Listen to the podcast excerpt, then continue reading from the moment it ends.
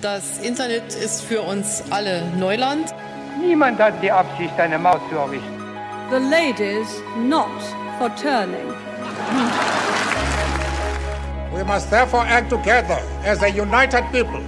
Ich bin ein Berliner. In einer Regierung von Angela Merkel werde ich nie rein. And say simply, very simply, with hope, good morning. Hallo und herzlich willkommen zu Politisiert, dem jungen Politik-Podcast. Wie immer mit meinem Mitpodcaster Leonhard Wolf. Und der bezaubernden Samantha Joe Klug. Heute befinden wir uns äh, bereits in Folge 14 und es wird um folgende Themen gehen. Leo beginnt. Genau, ich äh, fange an mit äh, das quasi dem äh, intransparenten oder vielleicht auch zukünftig transparenterem äh, Handeln des Europäischen Rates. Anschließend äh, gehe ich dann darauf ein, dass Berlin einen neuen Feiertag bekommen hat. Genau, und äh, dann äh, spreche ich über den Shutdown, den äh, ja jetzt de, der jetzt quasi die USA auch schon äh, seit längerem in Atem hält. Und anscheinend müssen es mir die Hintergrundthemen, die äh, nicht so richtig aktuellen Bezug haben, angetan haben, denn ich möchte heute über das politische System in Großbritannien sprechen. Aber vielleicht äh, versteht man ja auch ein bisschen besser, was gerade da mit dem Brexit geschieht und ähm, wie die Rolle Theresa Mays dabei ist.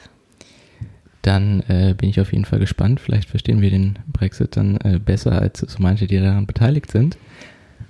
Mal schauen. Ah, wahrscheinlich eher nicht, weil darum wird es ja weniger gehen, aber okay. so, so ein paar Sachen vielleicht. Aber ja. gut, du fängst erstmal an mit dem Europäischen Rat. Genau. Im Frühjahr 2018 hat sich die EU-Bürgerbeauftragte äh, Emily O'Reilly ähm, einmal den Europäischen Rat vorgenommen. Der Europäische Rat ist ja das Gremium, in dem die Regierungen äh, der EU-Mitgliedstaaten zusammenkommen und ähm, gemeinsam äh, daran arbeiten, eine Position zu beispielsweise ähm, Entwürfen oder Vorschlägen von der EU-Kommission äh, zu erarbeiten. Und dieser äh, Rat ist ähm, tatsächlich zumermaßen wie, wie auch die anderen europäischen Gremien, äh, aber vielleicht auch nochmal im Besonderen, relativ intransparent. Und äh, beispielsweise ist es nicht äh, bekannt, welcher Staat äh, am Ende für was gestimmt hat, wie denn da die, die Aushandlungsprozesse sind, wie die Debatten innerhalb des Ministerrats aussehen und auch so Dokumente, die im Zusammenhang mit Fragen zur Gesetzgebung stehen, äh, da werden zumindest nicht konsequent alle veröffentlicht. Und deshalb hat sich die ähm, wie gesagt, die EU-Bürgerbeauftragte äh, im, Frühjahr 2018 diesen Rat aufgefordert, äh, den Bürgerinnen und Bürgern in Europa doch ähm, mehr Aufschluss über Entscheidungen zu geben und doch mehr zu zeigen, ähm, wie denn da tatsächlich die Arbeit und auch die Entscheidungsfindung aussieht. Und da der Rat darauf nicht so richtig reagiert hat, ist es so, dass äh, jetzt demnächst dann doch hoffentlich der Druck wachsen wird, denn am 31. Januar wird äh, sich dann jetzt das Europäische Parlament ähm, damit quasi befassen, beziehungsweise äh, nicht jetzt erst befassen, sondern tatsächlich eine Resolution, ähm, über eine Resolution abstimmen, äh, in der sie äh, dann den Rat auffordern, transparenter zu werden. Das ist nämlich geschehen, nachdem die, äh, nachdem O'Reilly dann äh, festgestellt hat, dass sich der Rat um ihre ähm, Ausführungen äh, quasi nicht so sehr kümmert, ähm, hat sie sich dann an, hat sie die Ergebnisse ihres Berichts ähm, oder dieser Untersuchung, die sie durchgeführt hat, an das EU-Parlament ähm, weitergeleitet. Und äh, diese, äh, dieses ähm, Parlament entwarf dann äh, eine Resolution, wo äh, im Großen und Ganzen tatsächlich das Urteil der Bürgerbeauftragten, äh, äh der, Bürger, des, der, der Beauftragten für Bürgerinnen und Bürger ähm, quasi bestätigt wurde und dann tatsächlich auch im Ausschuss ohne ähm, im, im Ausschuss für konstitutionelle Fragen des Parlaments ohne Gegenstimmen und mit lediglich drei Enthaltungen angenommen wurden. Und wie gesagt, die größten Punkte sind zum einen die intransparenten Debatten des Ministerrats, dann die Dokumente im Rahmen der Gesetzgebung und auch, dass Informationen, die beispielsweise bisher veröffentlicht werden, zwar irgendwie in einem Register aufgelistet sind, aber letzten Endes doch sehr unübersichtlich und auch ähm, nicht, nicht nutzerinnen und nutzerfreundlich gestaltet sind und dass, wie gesagt, auch die Positionen der einzelnen Mitgliedstaaten in den einzelnen Debatten ähm, nicht veröffentlicht werden. Und das Ganze hat dann, wie gesagt, der, der Ausschuss für konstitutionelle Fragen tatsächlich auch so übernommen und in diese äh, Resolution äh, aufgenommen. Und ähm, dann wird jetzt am 31. Ähm, Januar das Parlament abstimmen. Die Wahrscheinlichkeit, dass es tatsächlich ähm, durchgeht, ist ja, wie, wie man auch in dem bisherigen Prozess gesehen hat, schon relativ groß. Und was ähm, ganz, ähm, ganz spannend dabei ist, so als ich mich darauf vorbereitet habe, ähm, ist, dass äh, die NGO Lobby Control, die ja sich unter anderem die Intransparenz auch von solchen europäischen Gremien anschaut, ähm, auch der Meinung ist, dass tatsächlich diese Resolution eigentlich ganz geil ist, so dafür, dass die äh, ja vom, vom Parlament kommt und da durchaus ähm, Lobby Control auch nicht ähm, sich zu schade ist, auch das Parlament häufiger zu kritisieren, aber da sind sie doch tatsächlich mal der Meinung so, ja, das ist tatsächlich ein, ein Vorschlag, mit dem man äh, auch das Vertrauen der Bürgerinnen und Bürger in die europäischen Institutionen oder zumindest hier konkret in den Europäischen Rat stärken kann. Und ähm, so, genau, ähm, können wir dann so ein bisschen hoffen, dass äh, sich im Idealfall der Europäische Rat äh, an diese Resolution des Europäischen Parlaments dann zumindest mehr halten wird als nur an den äh, Bericht von O'Reilly und dann tatsächlich diese ähm, quasi die Aufgaben, ähm, die, die ihm damit aufgetragen werden, zukünftig umsetzen wird. Und dann haben wir zumindest äh, im Idealfall ein äh, Gremium äh, auf der europäischen Ebene, das zukünftig ein bisschen transparenter sein wird und vielleicht ja damit auch tatsächlich es schafft, ähm, Bürgerinnen und Bürger wieder mehr, ähm, mehr und leichter Europa verständlich zu gestalten. Also in der Resolution ist jetzt auch äh, festgeschrieben ähm, als Lösungsvorschlag sozusagen, dass man eben diese Informationen, äh, wie Abstimmungsverhalten ist, was von wem gesagt wird, halt sozusagen im Protokoll auftaucht, oder? Also ich bin mir gerade nicht hundertprozentig sicher, ob es tatsächlich, ähm, also was sie konkret sagen, aber schon, ähm, also wenn ich das hier so richtig sehe, ähm, ich zitiere kurz aus einem Beitrag von Lobby Control, äh, wo sie das Ganze wie gesagt einschätzen. Ähm, unter anderem die Position der Mitgliedstaaten in den einzelnen Debatten im Rat, dass diese nicht veröffentlicht werden, wurde von O'Reilly kritisiert und es äh, genau wurde dann gesagt, vom EU-Parlament äh, meines Wissens auch so übernommen. Das heißt, ähm, genau, das heißt, man wird vermutlich zumindest am Ende wissen, wie äh, die Positionen der, der Länder waren und dann äh, genau auch, wie ähm, diese im Idealfall am Ende quasi abgestimmt haben.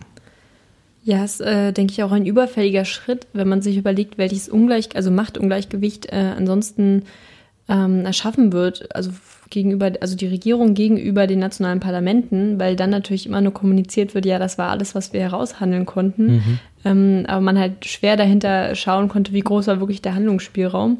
Insofern ein wichtiger Schritt, äh, natürlich einmal ähm, Transparenz gegenüber den Bürgerinnen und Bürgern, aber letztendlich auch gegenüber den nationalen Parlamenten. Und das Europäische Parlament hat daran natürlich auch ein Interesse, um natürlich ihr Gewicht damit auch zu stärken und äh, einfach auch ähm, auf dem gleichen Informationslevel zu sein. Vollkommen richtig. Ähm, das, äh, genau, also es bringt ja tatsächlich nicht nur den Bürgerinnen und Bürgern was. Also wir äh, erleben das ganz häufig, dass so eine Transparenz, also wenn, wenn Verwaltungen oder auch äh, Behörden transparenter werden, dass das meistens ihnen selber auch tatsächlich sehr viel hilft. Ähm, und äh, anderen Behörden, mit denen sie beispielsweise zusammenarbeiten, ähm, auch, weil sie dann so ein bisschen diese Datensilos, die ganz häufig in Behörden existieren, auch einfach aufgebrochen werden. So deshalb, ich bin tatsächlich sehr stark davon überzeugt, dass das ähm, auch über diesen konkreten so geil, wir können endlich, also wir wissen tatsächlich endlich was oder wir wissen endlich mehr, was darin abgeht, ähm, tatsächlich das auch Vorteile mit sich bringt. Genau, insofern kann man hoffen, dass es äh, tatsächlich auch in naher Zukunft umgesetzt wird. Absolut. Endlich.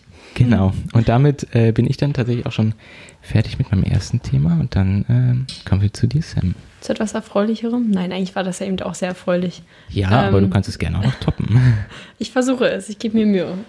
Und zwar hat äh, Berlin nun endgültig entschlossen, und das gilt schon ab, äh, ab 2019, also seit diesem Jahr, dass es einen neuen Feiertag geben soll. Und zwar ist das der 8. März, also der Internationale Frauentag. Ähm, grundsätzlich erstmal zu Feiertagen. Ähm, die Vergabe solcher ist Ländersache. Allerdings gibt es neun Feiertage, die bundeseinheitlich sind. Das sprich, jeder, äh, jedes Bundesland hat dort einen Feiertag. Das ist einmal Neujahr, Karfreitag, Ostermontag, Christi Himmelfahrt, Pfingstmontag, dann 1. Mai, ähm, Weihnachten, den ersten und zweiten Weihnachtsfeiertag Und ähm, als Ausnahmeregelung, was tatsächlich vom Bund äh, ähm, auch festgelegt wurde, ähm, Tag der deutschen Einheit am 3.10., also das Einzige, was bundesrechtlich festgelegt wurde. Und wenn man sich die Liste anguckt, äh, war das eigentlich auch die Aufzählung aller Berliner Feiertage, die es vorher gab. Denn Berlin war das Land mit den wenigsten Feiertagen, nämlich neun Stück. Mhm. Ähm, mittlerweile sind es seit zehn seit diesem Jahr. Und äh, im Vergleich, Bayern hat zum Beispiel 14 Feiertage. Die ähm, krönende Ausnahme ist Augsburg Augsburg hat nämlich sogar 15, weil sie noch einen stadtspezifischen haben, das sogenannte Augsburger Hohe Friedensfest. Ähm, und auch äh, Baden-Württemberg beispielsweise hat, hat 13 Feiertage, also doch schon äh, deutlich mehr als neun. Mhm. Ähm, jetzt mit den neuen zehn Feiertagen sind wir aber im, im Durchschnitt relativ gut. Also da gibt es auch einige andere Bundesländer. Wenn man sich jetzt mit jemandem ähm, unterhält, der so ein kleiner Klugscheißer ist, muss man sagen, klar, Hessen hat offiziell äh, wohl jeden Sonntag als Feiertag angegeben, also mhm. äh, wahrscheinlich eine rein formale Sache. Mhm. Somit hätten sie rein theoretisch die meisten Feiertage, aber ja. ich denke, das kann man hier äh, außen vor lassen. Und äh, ja, wie gesagt, der Frauentag ist nun der erste Feier, also als erstes in Berlin als Feiertag ähm, angesehen. Kein anderes Bundesland begeht diesen Tag. Und im Berliner Parlament stimmten auch tatsächlich nur die Regierungsfraktionen dafür, sprich SPD, äh, Linke und Grüne. Ähm, es war also eine Abstimmung von 78 Stimmen dafür und 60 Stimmen dagegen. Und man hat gleichzeitig damit ähm, gestimmt, dass 2020 äh, der 75, 75. Jahrestag äh, der Befreiung vom Nationalsozialismus und der Beendigung des Zweiten Weltkriegs in Europa auch als Feiertag gelten soll, allerdings nur einmalig. Ähm, das ist der 8. Mai und eigentlich wollten die Linken ursprünglich diesen Tag als Feiertag. Die SPD hat sich von Anfang an für ähm, den Frauentag ausgesprochen und der Kompromiss ist natürlich, also ist jetzt äh, der 8. März geworden. Ähm, ich denke, politisch kann man auch sehen, dass es äh, sehr gut natürlich auch mit dem linken und grünen äh, Gedanken zusammenspielt. Vielleicht kurz zur Geschichte des Frauentages. Ähm, der geht zurück auf eine Konferenz ähm, im Jahre 1910 äh, eine Konferenz sozialistischer Frauen, die in Kopenhagen stattfand. Und damit muss man ganz klar auch die Initiatorin Clara Zetkin, eine Kommunistin nennen, die, ähm, die sich stark dafür eingesetzt hat, den Frauentag als Kampftag zu etablieren. Ein großes Anliegen ähm, der Bewegung war äh, damals das Frauenwahlrecht zu erkämpfen. Auch wenn man das geschafft hat, ist natürlich Gleichberechtigung ein Thema, das so aktuell ist wie nie zuvor. Ähm, und die CDU hat tatsächlich auch äh, jetzt gesagt in Bezug zum Frauentag, dass sie dafür null Verständnis hätten, beziehungsweise die Bevölkerung null Verständnis dafür hätte, dass man jetzt einen sozialistischen Feiertag eingeführt hat. Ähm, man hätte lieber einen christlichen nehmen sollen, statt solch einen sozialistischen. Sie berufen sich da auch auf irgendwelche Umfragen, die ich aber jetzt nicht gefunden habe. Ähm, aber gut, da ist halt auch wieder die Frage, wie die Frage gestellt ist und sowas, ne? wenn man mhm. jetzt über Umfragen spricht. Ähm, die CDU wollte viel lieber den Reformationstag. Ähm, die AfD wollte das ähnlich, also auch einen Reformationstag. Die FDP hat gesagt, ähm, Berlin kann sich keinen Feiertag leisten. Mhm. Und äh, auch der Unternehmerverband ähm, Berlin-Brandenburg, also der Vorsitzende hat sich auch ausgesprochen und gesagt, dass es an Berlin an einer Wirtschaftsleistung von 160 Millionen ähm, dieser Tag kosten wird wo ich denke, der Zusammenhang, äh, kann, den kann man nicht so direkt ziehen, wenn man sich jetzt nach Wirtschaftsleistung ähm, die Bundesländer anschaut und die Anzahl der Feiertage, sieht man da keinen Zusammenhang. Insofern ist das natürlich wieder eine, ja, meiner Meinung nach nicht ganz so ernstzunehmende Aussage, mhm. ob Berlin sich noch einen Feiertag leisten kann. Aber das war diese Stellung. Und ähm, ja, ich finde es eigentlich sehr gut, dass man den Frauentag gewählt hat als 8. März. Ähm, hätte mir aber doch gewünscht, dass man äh, den 8. Mai nimmt, gerade weil es ähm, in der aktuellen Zeit ein sehr deutliches Zeichen gewesen mhm. wäre. Äh, aber gut, ich finde auch, man sollte diese Tage nicht so gegeneinander ausspielen. Also genauso freue ich mich natürlich, dass man jetzt äh, an, am 8. März ähm, der Gleichberechtigung der Frau äh, ja, denkt und ihn als hoffentlich auch als Kampftag und nicht nur als ich sitze zu Hause auf der Couch und habe Freitag äh, mhm. etablieren kann. Ja. Ja, also äh, erstmal finde ich das natürlich auch äh, mega gut, dass wir da ähm, tatsächlich uns ein, ein so schönes Datum, finde ich, ausgesucht haben. Also ich finde, das ist ein, oder ein, einen so guten und wichtigen Anlass. Ähm, tatsächlich, ich habe ähm, diese ganze Kritik von den äh, nicht, äh, also ja tatsächlich ja quasi von der ganzen Opposition äh, auch mitbekommen und war also auch gerade dieses Wording von der FDP so, Berlin kann sich den nicht, kann sich einen weiteren Feiertag nicht leisten. Ähm, war ich tatsächlich ein bisschen verwundert. Also, das ja, nee, kann ich nicht ganz so nachvollziehen.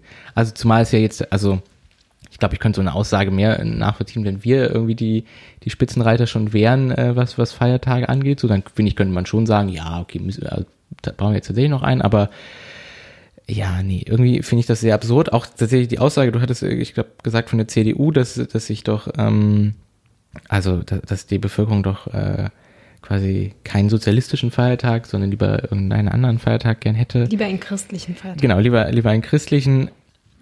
Also, wenn ich ehrlich bin, also ja, genau, zum einen kann man, kann man gegebenenfalls Umfragen, die das ergeben haben, äh, bezweifeln, aber ich bin mir jetzt nicht sicher, ob tatsächlich die, die Berlinerinnen und Berliner, wenn man die auf der Straße tatsächlich fragen würde, so, was findest du geiler? Ich glaube, also wenn selbstverständlich die Berlinerinnen und Berliner überhaupt antworten würden, dann wäre es ihnen vermutlich vollkommen egal.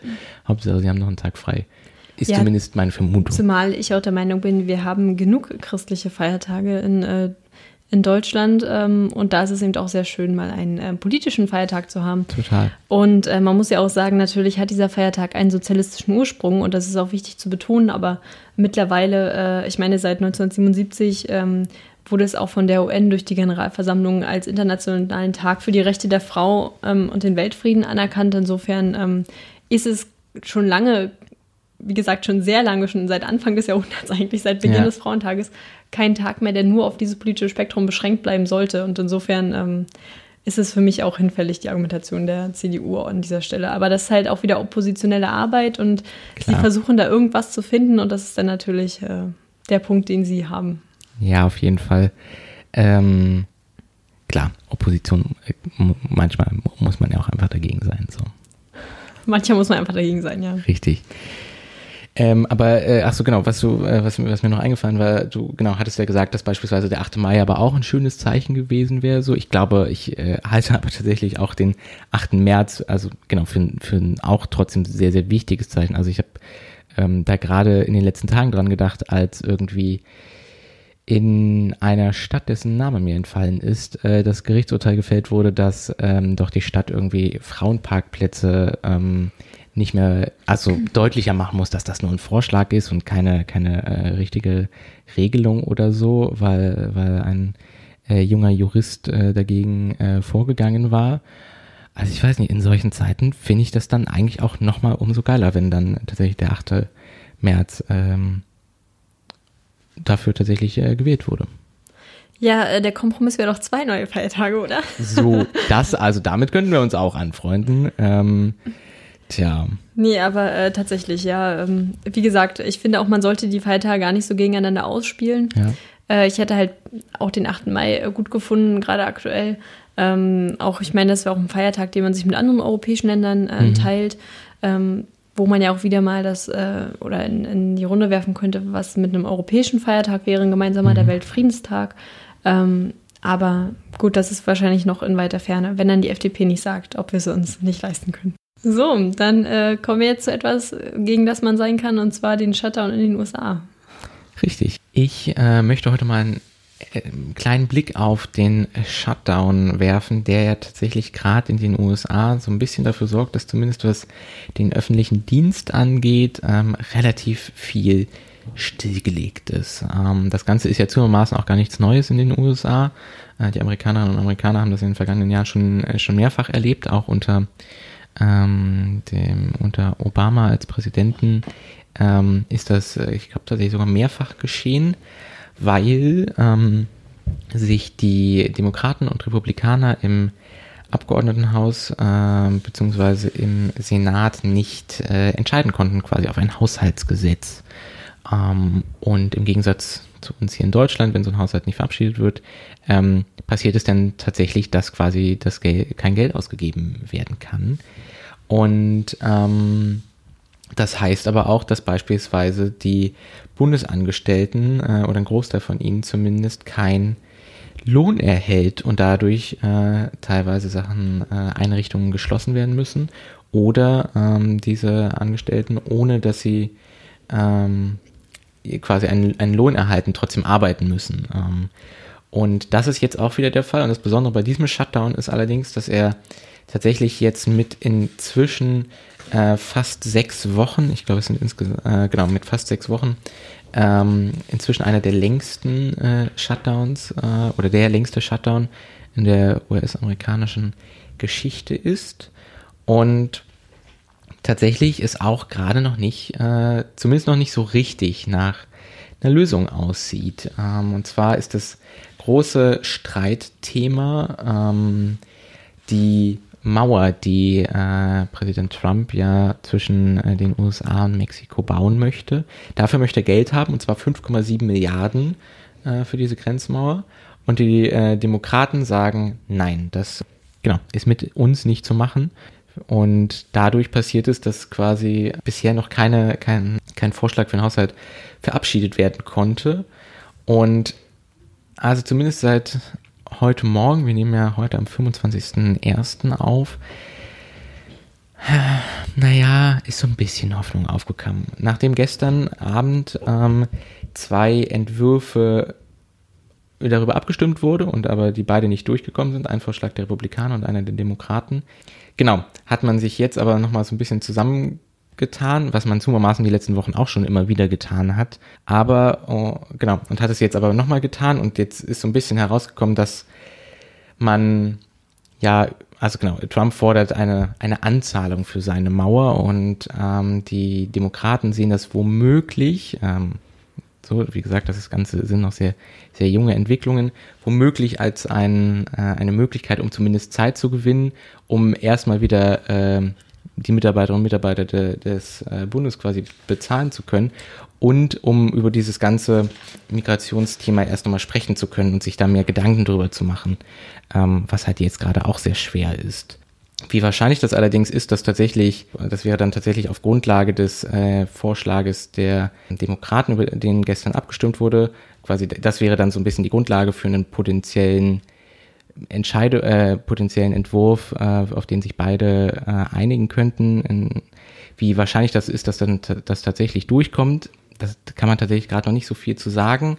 Aber es ist schon auch, also ich, ich finde das sehr verblüffend, wie was für enorme Auswirkungen das hat. Weil wenn man sich dann jetzt halt immer anschaut, dass mit äh, knapp sechs Wochen ähm, jetzt so langsam das Ganze auch beginnt, konkrete Auswirkungen auf die äh, Volkswirtschaft der USA zu haben, ähm, dann finde ich das schon ganz schön äh, krass, wie also so ein quasi tatsächlich ein Knackpunkt und äh, also das ist natürlich auch ein enormer Knackpunkt, aber ähm, wie der quasi dazu führt, dass so ein ganzes Land ähm, stillsteht.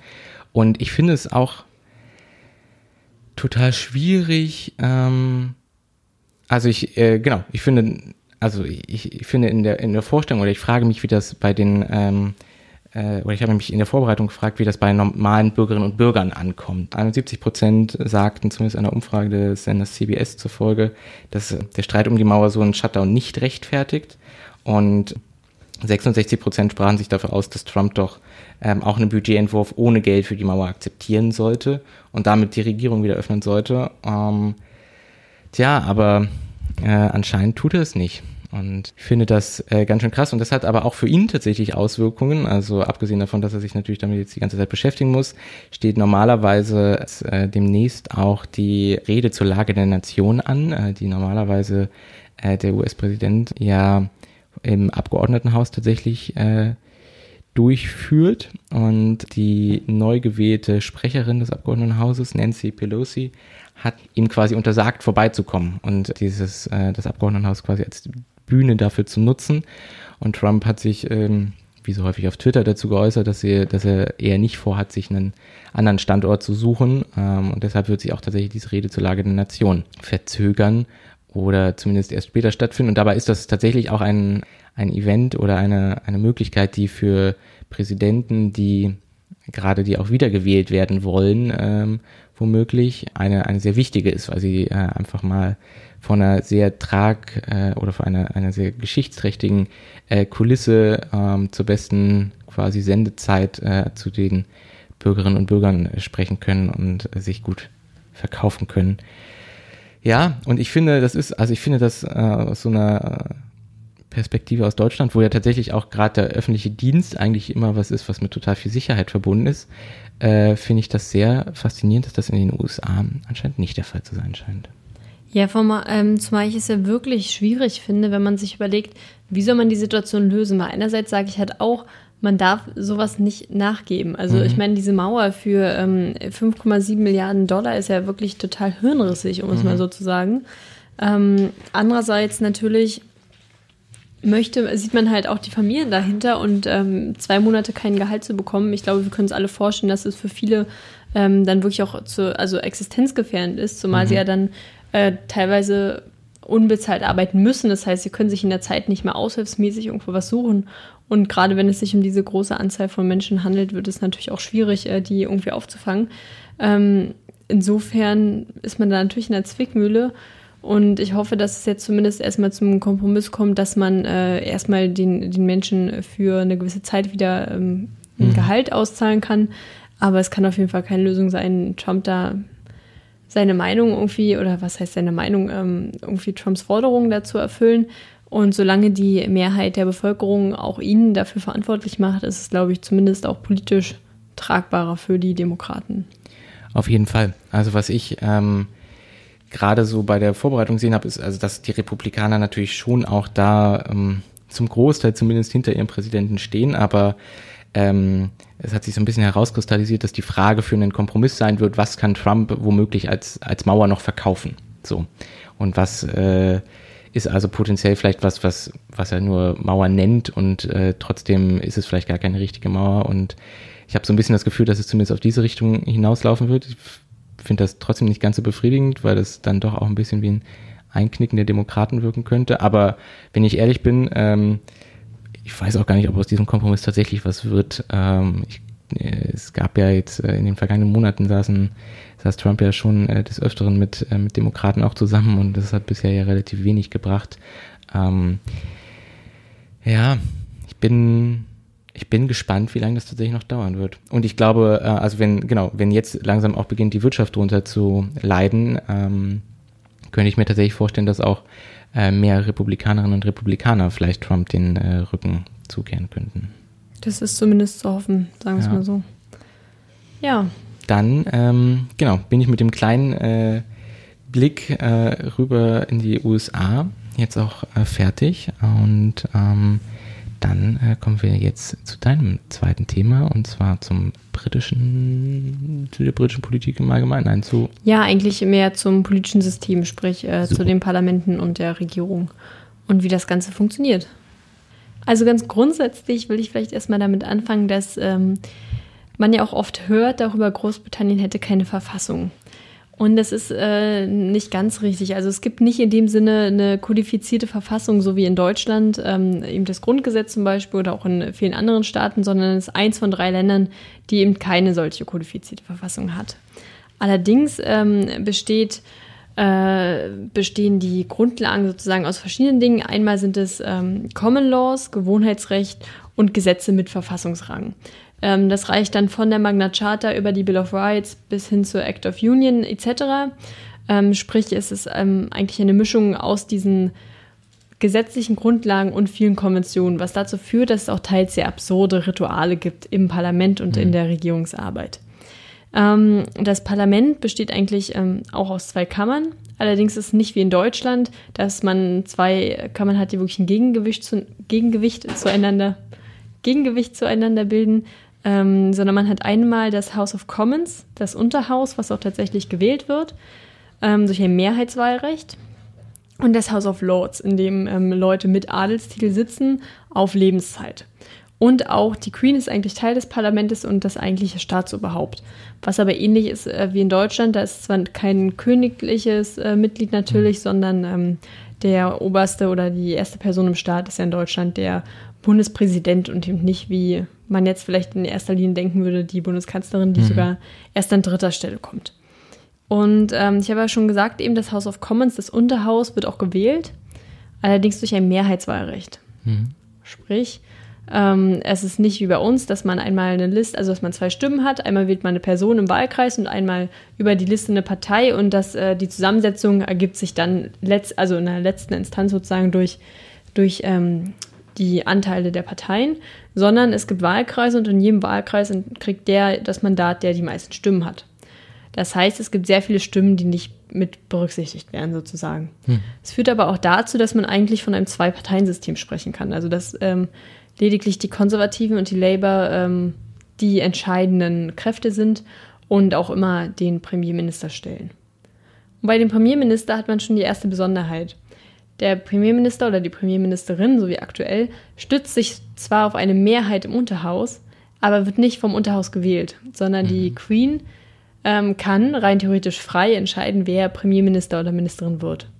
Ähm, da gibt es keine offiziellen Regelungen zu. Also rein theoretisch könnte man auch dich äh, zum Premierminister benennen, wo ich gar nicht weiß, ob es mittlerweile gewohnheitsmäßig nicht so ist, dass man Mitglied sein muss in, ein, in einem der Häuser. Mhm. Ähm, es ist aber ähm, von der Gewohnheit her so, dass die Queen ähm, denjenigen von der stärksten ähm, von der stärksten Partei sozusagen benennt ähm, als Premierminister, der auch im Unterhaus Mitglied ist. Und ähm, um vielleicht zurückzukommen zu dem anderen Haus, dem House of Lords, da sitzen äh, tatsächlich allerdings nur noch 92 von den 780 Abgeordneten, die auch tatsächlich in, also Erbadel, zum Erbadel mhm. gehören. Die anderen wurden ähm, durch die Queen ernannt, durch andere Leistungen, die sie vollbracht haben. Mhm. Und da ist es dann auch teilweise mal so, dass wenn, äh, wenn der Premierminister oder die Premierministerin in ihrer Amtszeit einen neuen Minister ähm, ernennen möchte und dieser nicht Mitglied der Parlamente ist, man einen Vorschlag an die Queen unterbreitet, den nicht, ähm, nicht einem Adelstitel zu geben und dann Mitglied zum House of Lords äh, mhm. zu machen. Also auch das kam schon vor. Und um auf ähm, komische Traditionen äh, vielleicht kurz was zu sagen. Also was ich total befremdlich finde, ist zum Beispiel die Tradition der Thronrede ähm, der Queen, die von dem Premierminister eigentlich äh, vorgeschrieben wird. Mhm. Und das ist dann äh, sozusagen einmal im Jahr darf dann die Königin ins Parlament, ins House of Lords. Ähm, tatsächlich nur einmal im Jahr, sonst darf sie das Parlament nicht betreten. Mhm. Und dort hält sie dann diese Rede vom Premier geschrieben.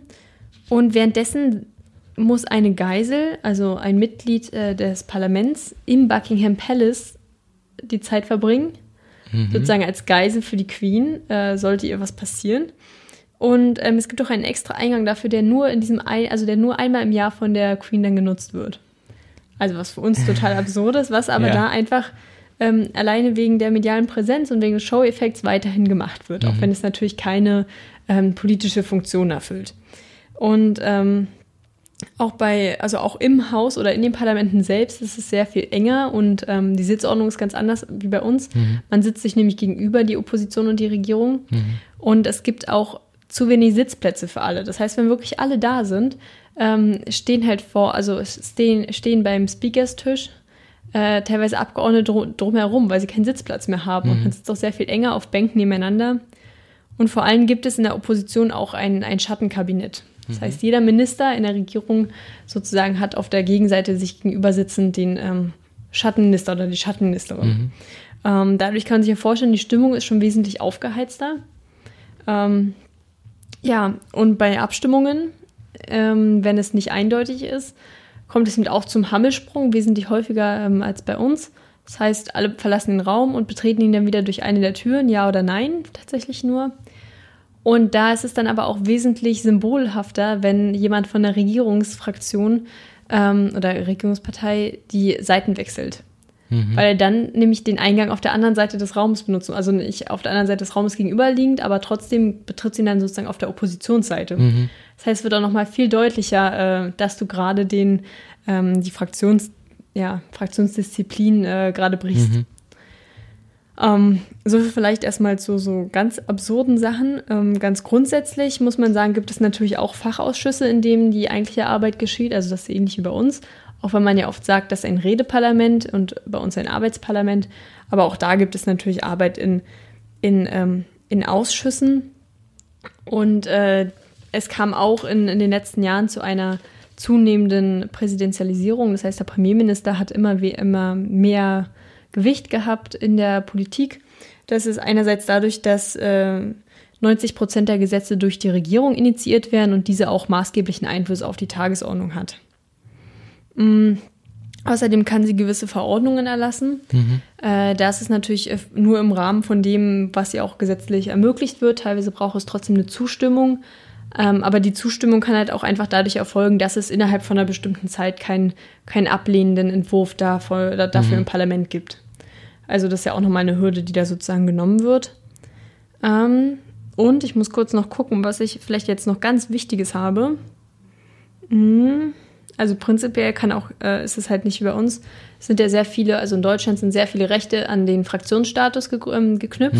Das hat man dann nicht, also es ist halt kein Fraktionenparlament und jeder Abgeordnete kann einen Gesetzesentwurf rein theoretisch ähm, einbringen. Aber die Opposition ähm, ähm, bringt weniger Gesetzesentwürfe ein. Tatsächlich geht es da mehr darum, die Regierungsarbeit kritisch in der Öffentlichkeit und auch in der Debatte zu begleiten. Und ein ganz wichtiges Event dafür ist die Fragestunde. Deutschland hat ja jetzt auch eingeführt seit äh, letztem Jahr, dass äh, der Kanzler sich äh, oder die Kanzlerin in dem Fall für eine Fragestunde in den Bundestag begeben muss und dort Fragen beantwortet. Das äh, war in einem gewissen Zeitraum und ohne Nachfragen und alles sehr gesittet. Ähm, Im britischen Parlament ist es tatsächlich eine Zerreißprobe für, ähm, für die Premierministerin oder den Premierminister, denn dort werden tatsächlich, also tatsächlich geht es dort darum, eine Show aufzuführen und ihn auch ein bisschen hinters Licht zu führen. Und wenn er äh, eben ja, sich unelegant ähm, in der Situation irgendwie unelegant auftritt, dann ist es tatsächlich auch schon Spott und das kann auch sehr nervenaufreibend sein für einen Premierminister. Also Tony Blair hat danach wohl auch mal gesagt, dass es für ihn immer äh, die schlimmste Zeit war und er hat auch dazu geführt, dass man statt zweimal 15 Minuten einmal 30 Minuten in der Woche hat sozusagen. Also äh, dass das zusammengenommen wird, weil er sagte, dass er sich den ganzen Tag darauf sozusagen äh, konzentriert hat mit seinen Gedanken und darum wollte er es auf einen Tag legen. Ja. Äh, genau. Ja. Äh, hast du denn jetzt noch erstmal irgendwelche Fragen, während ich hier gerade durchgucke? Ähm, nee, aber ich kann äh, kurz, äh, kurz davon berichten. Also ich finde das tatsächlich auch sehr spannend, äh, gerade weil wir, also wir haben ja letztens auch schon ähm, über den Brexit gesprochen und so. Und äh, ich habe in den ähm, vergangenen Wochen ähm, oder ich, glaube vor, vor wenigen Wochen irgendwie zwei Abende in Folge mal mir die, also quasi einen Livestream aus dem äh, House of Commons, nee, ähm, ja, House of Commons angeschaut, als es irgendwie um den, ähm, um die Abstimmung über quasi den, den Brexit-Vertragsentwurf ging, beziehungsweise am, am Tag darauf dann um das Misstrauensvotum äh, Theresa May gegenüber. Und also ja, ich fand das tatsächlich auch, du hast diese ganzen Absurditäten am Anfang genannt. Es wirkt auch schon, wenn man sich's anschaut, anders als bei uns, würde ich sagen. Ist auf jeden Fall auch mehr Show dabei, muss man sagen, ja. Und weil du es gerade ansprichst, also es ist eben da auch sehr typisch, dass sobald ähm, eine Abstimmung äh, verloren wird durch die Regierung, es danach zu einem Misstrauensvotum kommt oder eben äh, zum Rücktritt der Person. Ja. Ähm, gut, da kann man sagen, das ist in Deutschland ähnlich. Da ist ja auch selten, also wenn denn mal eine Abstimmung verloren wird, dann nur eine, die eigentlich freigegeben wurde, wie letztes Jahr ähm, oder in der letzten Periode, ähm, die über die ähm, Ehe für alle. Äh, da kann man ja auch sagen, dass sozusagen Angela Merkel die Abstimmung verloren hat. Allerdings war sie freigegeben. Insofern war es kein Skandal, wenn es jetzt Ja.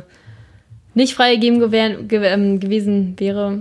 Und ähm, dieses Ergebnis, vielleicht hätte sie ja dann auch äh, tatsächlich, äh, ich weiß nicht, die Vertrauensfrage gestellt oder sonstiges. Kann man jetzt nicht Ja. spekulieren. Ähm, und es ist auch so, dass es tatsächlich äh, Abgeordnete gibt, die sozusagen ähm, auch den Status der Parliamentary Private Secretaries haben, ähm, also noch eine gewisse Funktion äh, für die Regierung übernehmen. Also eigentlich eine Verflechtung, auch eine Gewaltenverflechtung meiner Meinung nach. Ähm, wo man natürlich auch fragen können, okay, sind sie dann nicht vielleicht noch mal mehr der Regierung verpflichtet als jetzt als normaler Abgeordneter? Ja, ja. Aber es ist auf jeden Fall witzig anzusehen, muss man sagen. Das auf jeden Fall. Ähm, ich äh, glaube, ich würde tatsächlich ähm, in die Shownotes auch ein Video packen, was ich letztens gesehen habe, wo ähm, Spiegel Online mal so die absurdesten Momente äh, der jüngsten Historie ähm, im britischen Parlament zusammengefasst hat. Äh, da war unter anderem auch, es gibt ja, ich weiß nicht, ob du das in deinen Recherchen auch jetzt äh, irgendwie mitbekommen hast, so eine so ein, so ein Stab der, der britischen Monarchie, der irgendwie in dem äh, House of ähm, Commons liegen muss, damit das, äh, damit die quasi überhaupt tagen können. Und es gab dann den Moment, wo ein äh, Oppositionsabgeordneter, glaube ich, den, den von diesem Platz entfernt hat und damit offiziell das, äh, Grem- das äh, House of Commons in dem Moment nicht mehr tagen durfte eigentlich und äh, das genau so solche Absurditäten ähm, spannend, aber tatsächlich auch ähm, wie wie das denn da tatsächlich aussieht und auch mal einen Blick über den den Tellerrand des Bundestages herauszuwerfen. Sehr spannend. Ja, oder auch zum Beispiel, dass dann irgendwie, äh, ich weiß nicht, Abgeordnete, wenn sie krank sind, aber eine wichtige Abstimmung ist, dann mit den Krankenwagen eingefahren werden oder Vollkommen richtig. irgendwelche ja. anderen absurden Dinge. Ähm, was vielleicht aber noch was Wichtiges ist, was ich am Anfang vergessen habe, Mhm. dass es in Großbritannien ähm, auch kein Verfassungsgericht gibt dementsprechend, Mhm. weil man hat äh, keine kodifizierte Verfassung und rein theoretisch könnte äh, das Parlament also auch Dinge beschließen, die gegen jegliche Menschenrechte verstoßen, um es jetzt Mhm. so überspitzt zu sagen. Okay. Ähm, das kam halt in der Form noch nicht vor und dementsprechend, ähm, ja, muss man sagen, man weiß nicht, was dann passieren würde. Aber es gibt jetzt nicht hier wie in Deutschland das Bundesverfassungsgericht, das dann, ähm, obwohl man sagen muss, dass in Deutschland eine sehr starke Stellung des Bundesverfassungsgerichtes ist. Ähm, aber es gibt dann keine Instanz, die sozusagen das Gesetz erstmal einkassieren könnte. Mhm. Ähm, also gibt es immer dieses klassische Beispiel, äh, wenn jetzt die, Reg- also das Parlament sagen würde, ähm, es müssen alle Babys mit dem und dem Merkmal umgebracht werden, dann könnte man, wäre es prinzipiell erstmal ein Gesetz. Man könnte da relativ wenig gegen tun. Natürlich Mhm. gibt es da immer äh, natürlich die, die Öffentlichkeit und die Empörung, also es wäre politisch überhaupt nicht machbar. Mhm. Aber rein theoretisch sieht man so auch, dass Großbritannien ein System ist, in dem man relativ schnell auf Veränderungen eingehen kann. Zum Beispiel äh, Volksabstimmungen waren halt ursprünglich auch nicht vorgesehen. Äh, man kann es aber einfach tun, wenn man sich politisch darauf verständigt. Was in Deutschland wesentlich schwieriger ist, äh, weil für eine Grundgesetzänderung braucht man immer eine Zweidrittelmehrheit und die Zustimmung im Bundesrat und Bundestag. Und das hat man, äh, hat man da eben nicht. Zumal das House of äh, Lords, habe ich auch noch gar nicht gesagt, eigentlich nur Gesetze verzögern kann, aber nicht verhindern. Also sie können Gesetze auf ein Jahr ähm, verschieben sozusagen. Wenn das House of Lords ein Jahr nicht zustimmt, muss die Queen es trotzdem unterschreiben. Also die Queen Okay. müsste rein theoretisch nichts unterschreiben, aber es ist halt wie bei uns der Bundespräsident Ja. repräsentatives Amt, in dem, ähm, ne, in dem Sinne wird halt alles unterschrieben, was abgestimmt Ja. wurde. Ähm, und das Beispiel ist zum Beispiel die Fuchsjagd, die verboten wurde, Mhm. damals noch unter der Labour-Regierung. Und das fand das House of Lords natürlich nicht toll, überraschenderweise. Komisch, Adel, der Und äh, äh, ja. genau, weil es genau sie betraf. darauf nicht steht. Ja. Ähm, und da haben dann die Labour-Partei einfach ein Jahr gewartet und dann hat die Queen das doch unterschrieben. Also Mhm. ähm, gut. Trotzdem ein sehr komisches Gremium, muss man sagen. ja, also sehr Einfach ein undemokratisches Gremium Ja, auch. Ja. Und also gefühlt auch so schwer nachvollziehbar aus unserer Perspektive. Ja, der Gedanke ist wahrscheinlich, das sind alles Personen, also mittlerweile auch wenig Erbadel, insofern, die sich halt irgendwie mal gesellschaftlich äh, ne, den Titel mehr oder weniger in Anführungsstrichen verdient haben. Ich will das eigentlich gar nicht sagen, du merkst schon. Ähm, und dass man dann, wenn dieses Verzögern zumindest nochmal eine Bedenkzeit hat und nochmal Zeit für die öffentliche Debatte und so, aber ich finde es sehr komisch, dafür so ein Gremium zu haben. Aber ich habe sowieso das Gefühl, dass da vieles mehr aus Tradition als aus Effektienz, also, also als aus Effizienz oder ja, Ich glaube, das ist etwas, was aber auch für das ganze Land tatsächlich im Allgemeinen zählt. ich möchte mir jetzt natürlich nicht anmaßen, dieses Urteil zu fällen, aber ähm, Es ist nur eine äh, Vermutung. So. als Vermutung kann man das natürlich äußern, ja. Genau, so das waren jetzt so ein paar Sachen ähm, aus dem britischen System. Man sieht schon, das ist eigentlich komplett anders. Man könnte über alles im Einzelnen, sei es das Wahlrecht, sei es die Arbeit im Parlament, nochmal äh, reden im Vergleich zu Deutschland oder anderen Systemen. Aber so hat man wahrscheinlich erstmal gemerkt, okay, wenn man jetzt was vom Brexit hört oder so, es ist einfach auch äh, eine andere Art, Politik zu machen. Vielleicht äh, kann man das ja nächstes Mal berücksichtigen, wenn man Nachrichten aus Großbritannien erhält. Ja. So, und damit ähm, sind wir dann auch für heute schon wieder durch mit unseren vier Themen. Äh, vielleicht fassen wir nochmal kurz zusammen. Ähm, Genau, ich habe angefangen. Ja. Du hast angefangen. Nee, Nee, du hast angefangen. ich habe angefangen. Okay, dann fassen wir nochmal kurz zusammen. Und zwar äh, haben wir zunächst über den Europäischen Rat gesprochen und ähm, darüber, dass er vielleicht doch in Zukunft transparenter wird, sodass wir auch wissen, ähm, welche Regierung, ähm, naja, wozu steht und letztendlich auch wofür abgestimmt hat und wogegen. Genau, äh, dann hast du weitergemacht mit dem neuen äh, Feiertag, den Berlin hat, den 8. März, dem Internationalen Frauentag, der äh, dann tatsächlich auch schon 2019 zum ersten Mal begangen werden wird. Und ähm, das kam naja, nicht bei, unbedingt bei allen gut an. Die FDP ist der Meinung, wir können uns das äh, nicht leisten. Tja, aber trotzdem haben wir ihn jetzt und wir sind mal äh, gespannt, wie es wird. Und bei uns kam es gut an. Auf jeden Fall. Ähm, genau, und du hast als letztes über den Shutdown gesprochen in den USA und darüber, wie, ja, wie brenzlig die Situation tatsächlich für viele Menschen dort ist. Ähm, und dass Donald Trump mit seiner Forderung, äh, Geld für seine absurde Mauer äh, zu Mexiko zu erhalten, eigentlich doch gerade eher davor steht zu scheitern, zumindest auch wenn es nach Umfragen ähm, in der Bevölkerung geht mhm. und nach den Demokraten. Und ähm, dass es sehr schwierig ist, da im Moment einen Ausweg zu finden. Richtig, und dann äh, hast du quasi äh, die, die heutige Themenauswahl abgeschlossen mit einem kleinen Überblick über das politische System in Großbritannien. Ähm, und wir haben, äh, ich würde sagen, viel über so ein bisschen die, äh, also natürlich die Unterschiede zu, zu uns in Deutschland und aber auch so ein bisschen die Absurditäten äh, gesprochen und äh, nicht zu guter Letzt auch irgendwie das House of Lords, was für uns so ein bisschen schwer nachvollziehbar war, würde ich sagen. Ja, ähnlich wie die Queen auch schwer nachvollziehbar ist, aber genau. wenn man die dort äh, den, den Briten wegnimmt, dann gibt es tatsächlich einen Aufstand. Also das ist nicht möglich. Richtig, aber deswegen wollen wir das ja auch nicht und ähm, Nein, genau. natürlich nicht. Aber gut, dann äh, war es das auch schon wieder. Wir bedanken uns wie immer, dass ihr uns zugehört habt und wir hören uns in zwei Wochen wieder. Genau. Das war Politisiert, der Junge Politik Podcast mit Leonard Wolf und Samantha Klug. Tschüss. Tschüss.